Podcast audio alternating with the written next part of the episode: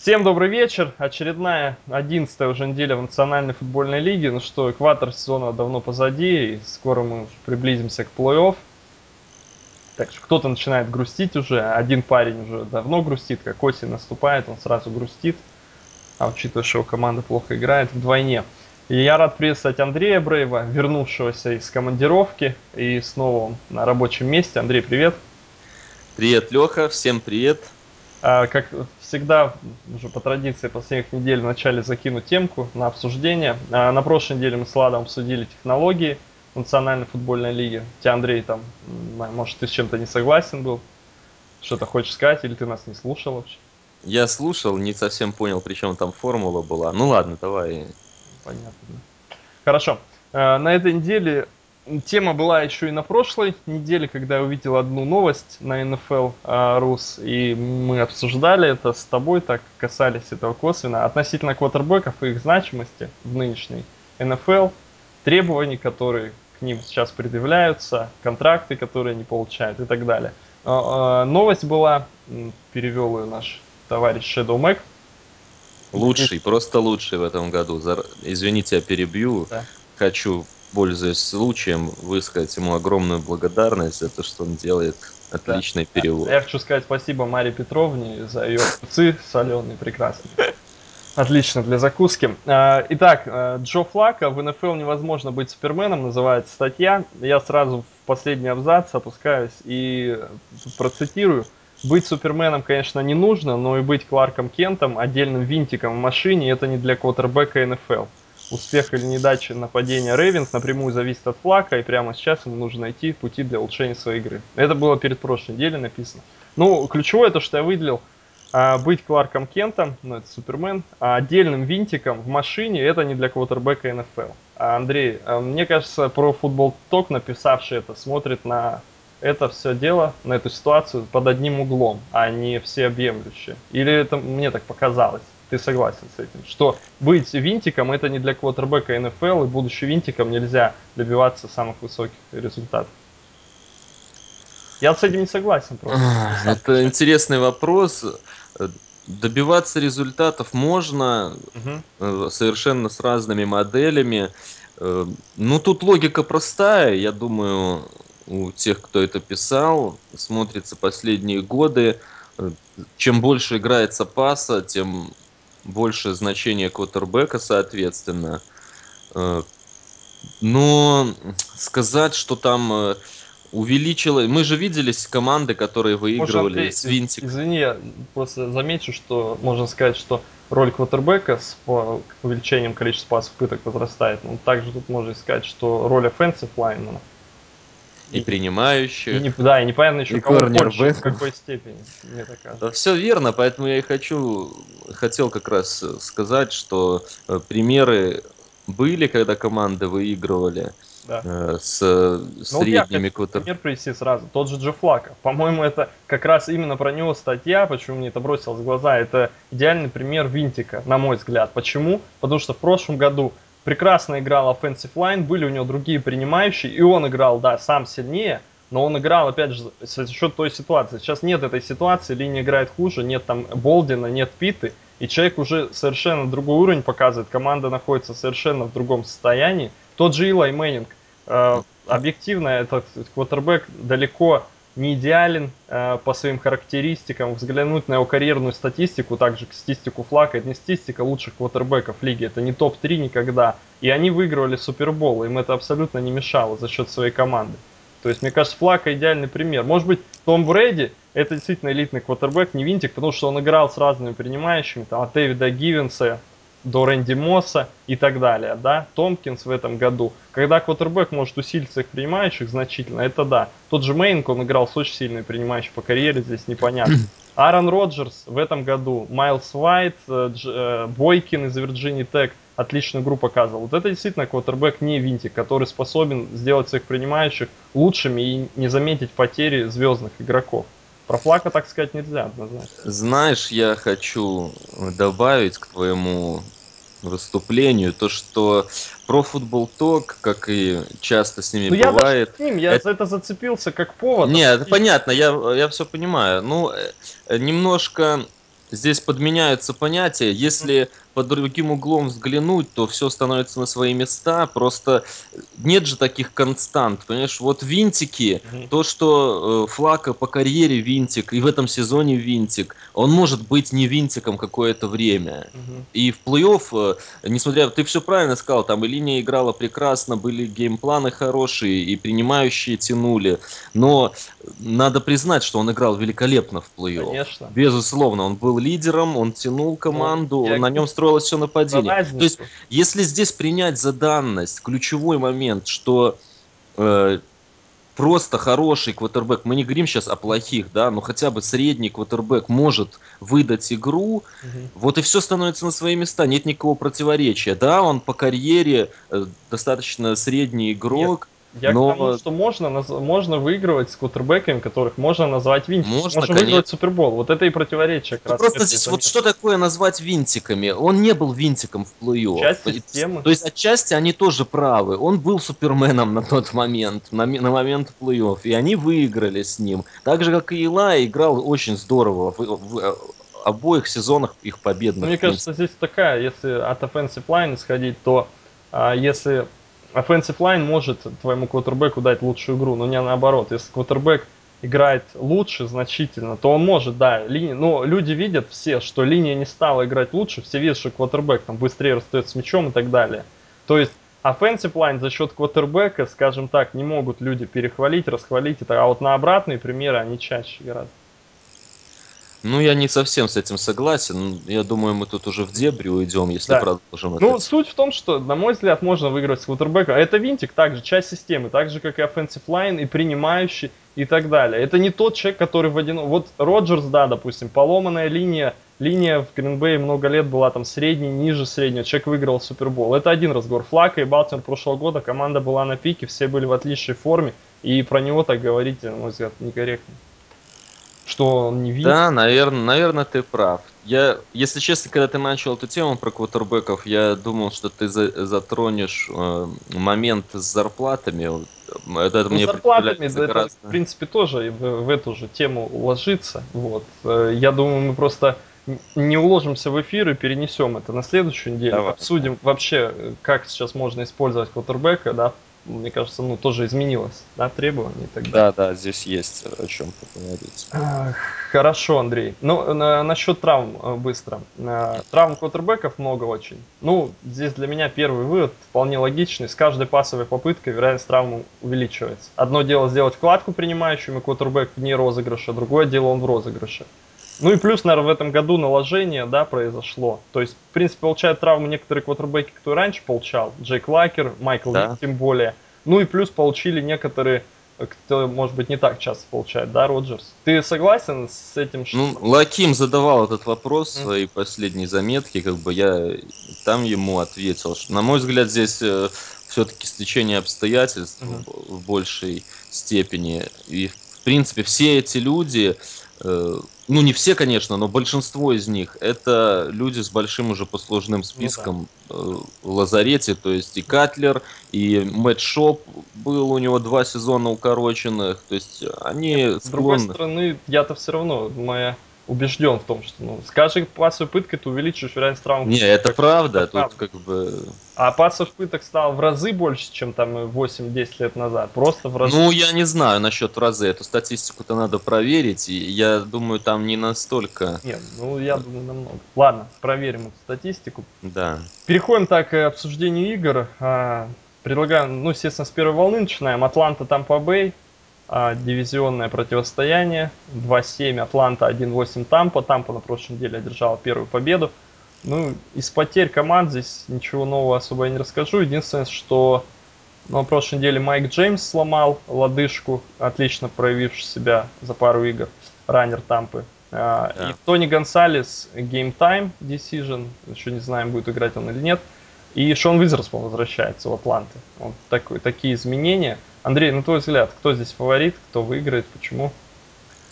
На мой взгляд, э, фаворит Тампа для меня лично.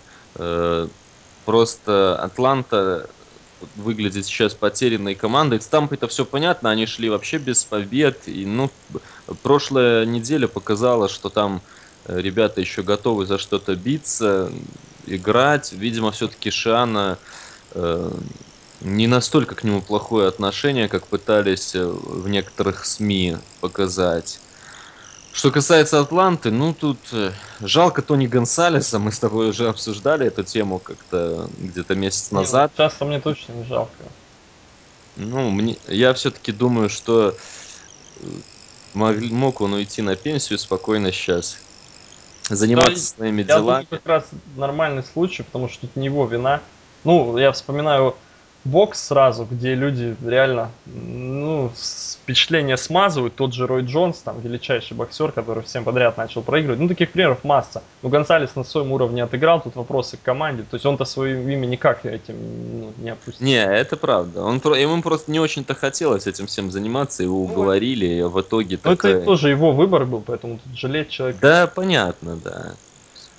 В общем, Ну, я не знаю, да, тут долго об этой игре говорить мы, наверное, не будем, будем, как не будем. бы. Кто- Да я, я думаю, у меня есть внутреннее ощущение какое-то, что там по вторую победу подряд я, я за Атланту, уверен. Я считаю, после того, как они три недели проиграли 20 плюс очков, ну, одну 14, конечно, там дальше по 20 плюс, я думаю, все-таки тоже какая, у каждой команды есть гордость. Это примеры уже мы видели. Джексонвилля на прошлой неделе и Тампы также. В общем, я за Атланту. А. следующая игра, которую мы обсудим, это Детройт против Питтсбурга. А, букмекеры считают игру довольно равной. М, 6-3, Детройт, 3-6 Питтсбург, Питтсбург дома 2-2, Детройт на выезде 3-2. Детройт на вы... э, сейчас имеет две победы подряд. Даллас и Чикаго на выезде были обыграны. Питтсбург после победы над э, Баффало Биллс. Андрей, э, Питтсбург команда, которой ты, не знаю, симпатизируешь, можно говорить? Да, можно сказать так. Можно. А, ты всегда говорил, что вот, не хочу я верить, что это все закончилось, что Питтсбург настолько плох. Вот по прошлой неделе что-то здесь новое принесла или ничего, или Баффало плохо играл. Я боюсь, что ничего не принесла. Баффало э, симпатичная команда, мы с тобой в этом мнении сходимся. Но здесь, я думаю, сыграл фактор того, что Дик Лебо по своей карьере кушает молодых квотербеков на завтрак. Это э, его фишка, э, была даже статистика. Э, Очень удачно у него складываются игры. И, в принципе, здесь все объяснимо. Неискушенный квотербек, не совсем еще Ну, он умеющий еще и после читать травмы вышел первый да, да, Мануэль, мы с тобой тоже этого ждали, что могут быть проблемы у Баффала, и, может быть, даже нет смысла его э, сейчас выпускать. Но они, понятно, они развивают своего квотербека будущего, у них там тоже свои интересы, все это ясно. Но Питтсбург, я не могу по-прежнему э, смыть из памяти впечатление от их защиты игрой ранее, когда они играли против Патриотс, это был, конечно, абсолютный ужас. Поэтому я думаю, здесь просто сказалось, что э, Мануэль был не готов к, э, к экзотическим схемам Лебо. Э, Здесь совсем другая ситуация будет с Детройтом, и мне кажется, что Питтсбургу будет очень сложно в этом матче. Особенно учитывая, что Детройт сейчас почувствовал запах крови, травма Роджерса дает им реальнейшие шансы на дивизион Мгм. К чему они давно стремятся. Да. То есть здесь, э, мне кажется, они будут заряжены на 100%. И видя, как, от, как, насколько открытым был Дэнни Амендола э, против Питтсбурга, что там будет делать Мегатрон, мне даже страшно представить, если честно. Из потерь э, Ламар Вудли почти наверняка не сыграет у Питтсбурга. Ну, это потеря. Хотя он играет, если честно, Но он играет не ниже своего уровня, но ниже он все равно, наверное, лучше. Но для них это потеря, да, Да. это правда. То есть в их плохой ситуации. У Детройта Берлисон не вернется, скорее всего, из-за Келянса под вопросом, его участие в игре. Ну, э, и Билл Бентли корнер не сыграет. А, Питтсбург с Детройтом редко играют. В 2009 году последняя встреча была, Питтсбург выиграл на выезде. Последний раз Детройт выиграл в 98 году у Питтсбурга. Ну, Ух я ты. думаю, это Шворцу можно сказать команде 15 лет не было. потерь. Безусловно. Они, Ну, конечно, редко играют. здесь?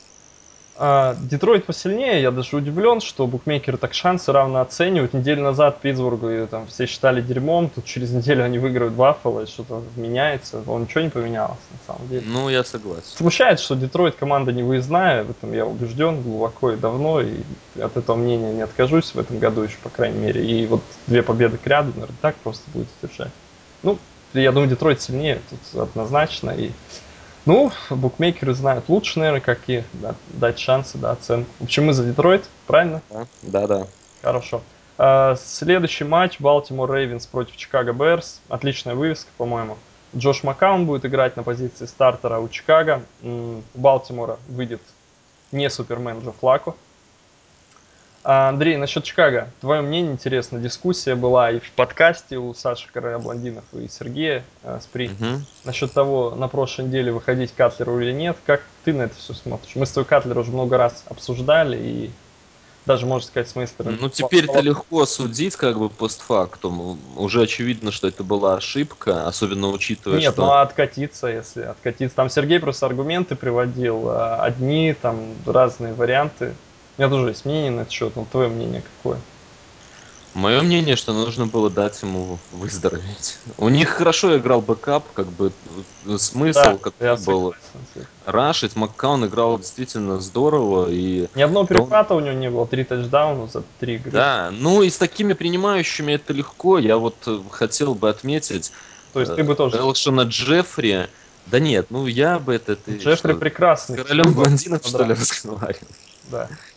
Да, Джеффри просто очень меня впечатляет. Я считаю, это будет суперзвездный напада- нападающий, принимающий игрок, у которого есть очень важный скилл, фантастически сильные, сильные руки – Э, то есть он не просто ловит мяч, он там уже было много моментов, когда он ловит на вытянутых руках прямых и удерживает там просто как клещами да. по ним бьют. То есть реально железные руки это очень важный скилл для принимающего в НФЛ. То есть это признак суперзвезды готовый. Если бы он играл условно в Каролайне Пентерс, он бы был суперзвездой. Да, он и там показывает статистику. Здесь просто за счет того, что Катлер Маршал, все разговоры уходят к ним в сторону, ну и передачу в сторону Маршала тоже. И поэтому Джеффри так вроде немножко в тени.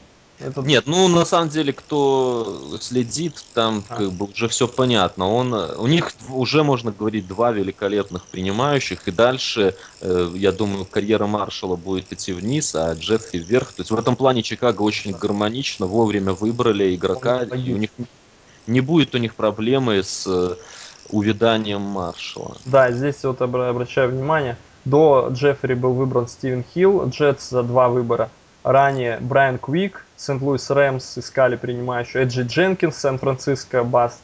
Фантастика. Вот, Кендалл Райт, вот приличный игрок Теннесси, но я думаю, Джеффри посильнее. Майкл Флойд и Джастин Блэкман. Ну, сейчас, я думаю, Джеффри пока выглядит как лучший принимающий с этого драфта, учитывая проблемы Блэкмана. Да, это, это правда. Здесь, здесь вопросов нету только к выбору Кендалла Райта. Кендалл В принципе, Райт. они его брали на определенную роль, он с ней справляется, да. там все нормально. Ну и Флойд, э, я должен ну, сказать, там тоже проблемы с квотером. Ну, он показывал уже вещи, он тоже будет хорошим игроком очень. Это, в этом нет сомнений. Может а... быть, такого уровня, но нормально. Хорошо, Андрей. Давай к Чикаго и Балтимору все-таки. Да, да. Ну, э, нет, насчет Катлера тему хочу добить. Э, твое mm. мнение. Э, хотя ладно, мы это оставим на следующей неделе.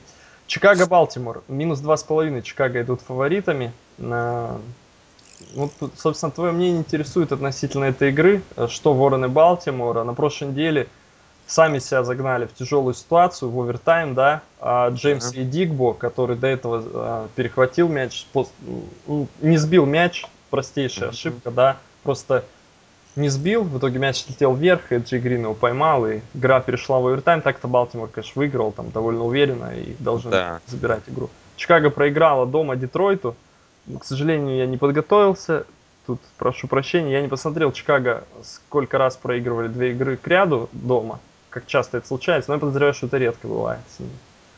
Довольно-таки. Mm-hmm. Вот твое мнение в этой игре, кто, кто фаворит, кто выиграет? А у нас Балтимор в Чикаго? Да, да.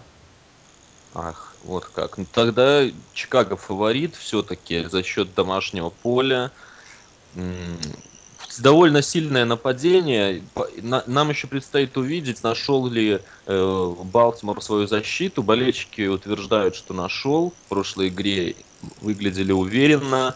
Э, ну, Цинциннати тоже нестабильная команда в этом году. Нет, Мы уже... Долтон средний квотербек, вот, против него, я думаю, не стоит сильно переоценивать свою защиту. Да, да, но в целом там есть игроки у Рейвенс в обороне, то есть можно поверить в то, что они действительно вернутся, но э, в выездной игре здесь будет тяжеловато, мне кажется, им против Чикаго.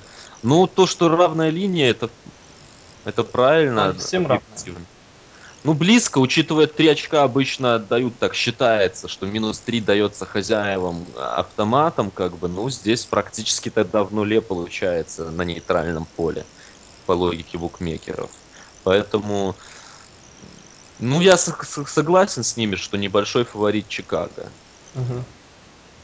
Даже с бэкапом, Макаун против флаг. Да, ну Макаун прекрасно играл. Тут как бы я не думаю, что нужно даже на это обращать внимание. Есть там оружие, там великолепный head coach. Я, э, в принципе, ждал от него интересных вещей в нападении. Он показывает game plan ы очень хорошие. Я, конечно, не видел всех игр Чикаго, но то, что мне попадалось на глаза, это всегда очень грамотная игра как бы и вызывает вопросы их оборона, которая по стандартам Чикаго, конечно, не соответствует прошлых лет. Мы привыкли, что у них всегда была очень приличная защита. Сейчас частенько бывают провалы. Да. Но ну, там здесь... и травм много.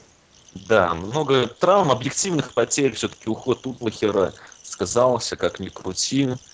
Не нашли они равнозначную замену пока. Общем, победа Чикаго. Да, победа Чикаго, но в равной игре, то есть если здесь качнется в другую сторону и Рейвенс э, победят, то я тоже, конечно, не удивлюсь абсолютно. Угу. А прогноз, Андрей, твой насчет перспектив э, команд на старт сезона? Перспектив команд, ну для Берс еще ничего не кончено, я думаю. Э, как бы есть все шансы бороться. А для что касается Рейвенс, опять же, победа над Цинциннати была ключевая э, на прошлой неделе. Можно было распрощаться с мечтами о дивизионе, но так еще, конечно, есть надежда, хотя я не думаю, что им все-таки в конечном итоге удастся догнать Цинцы. Угу, хорошо. Друзья, мы сделаем паузу. Связь лично мне не очень нравится. Перезвоню Андрею и снова выйдем в эфир.